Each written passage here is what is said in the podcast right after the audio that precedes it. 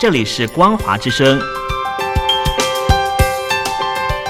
听众朋友，从现在开始，请您一起来关心最近发生的新闻事件。欢迎收听《光华随声听》。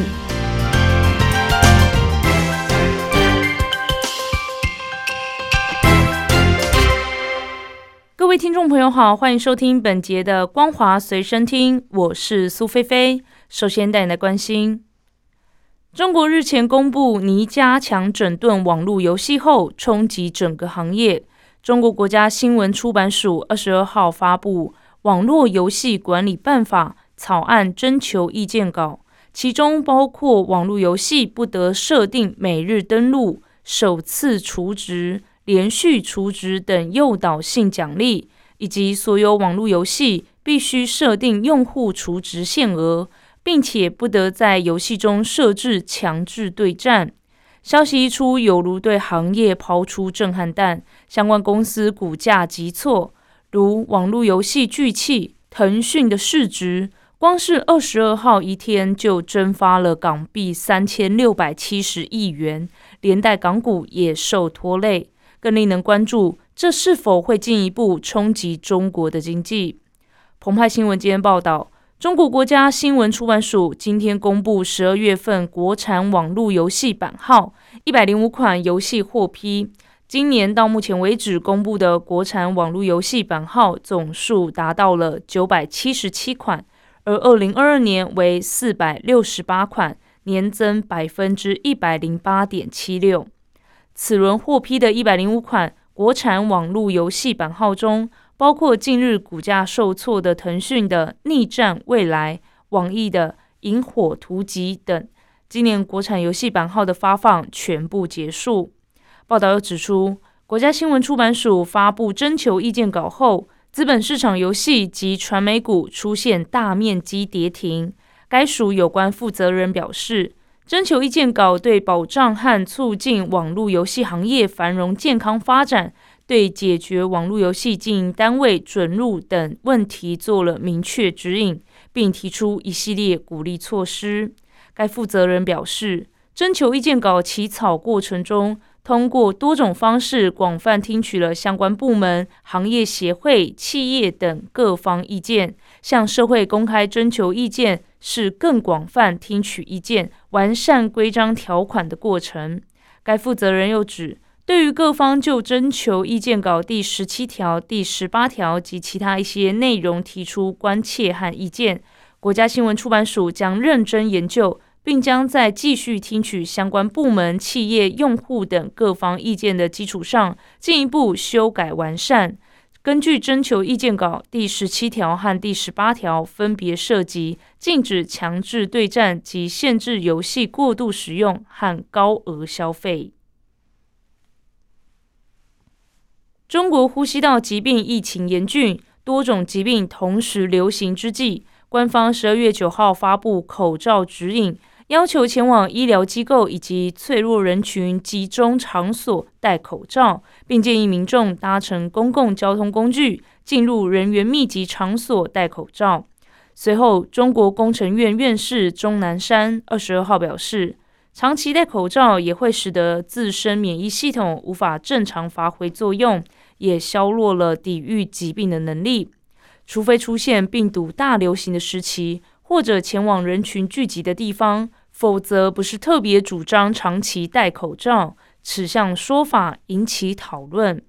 综合媒体报道，中国国家卫健委今天举行呼吸道疾病记者会，重申公众在乘坐地铁、公车、飞机、火车等公共交通工具出行期间，建议要科学佩戴口罩，并且要及时洗手或手消毒。做好旅途中的个人防护。媒体提问专家说，不提倡公众长期佩戴口罩，这个说法引发了大家的关注。询问官方回应，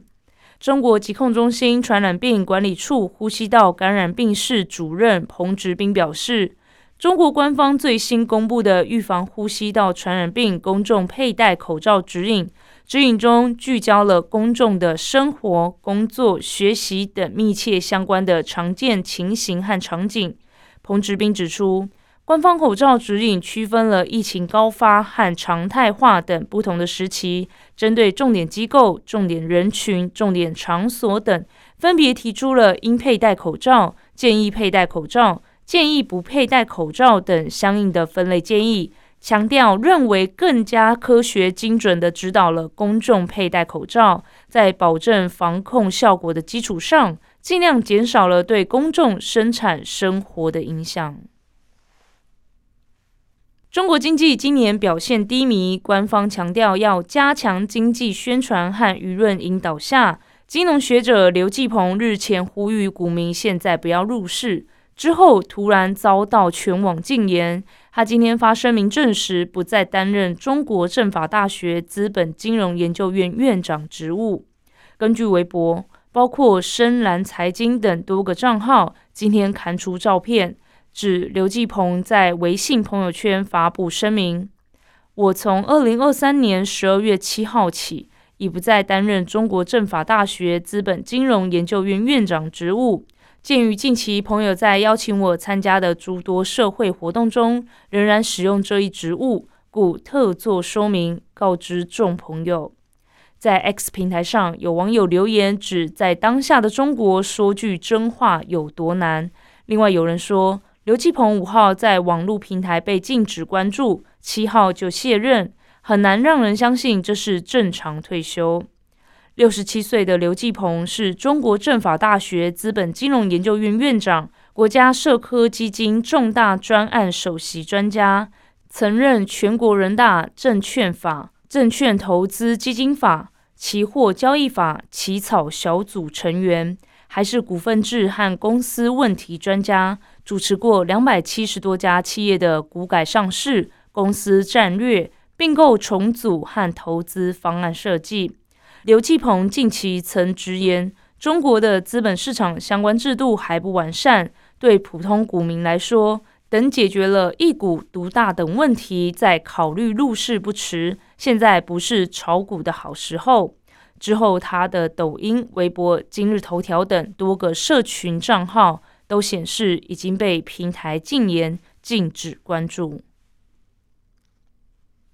中国失业率高，官方甚至暂停公布十六到二十四岁青年失业率相关数据。然而，失业的人并没有消失，如今各地的图书馆成了失业者的避难所，他们在里面打发时间，或是逃避亲友的追问。《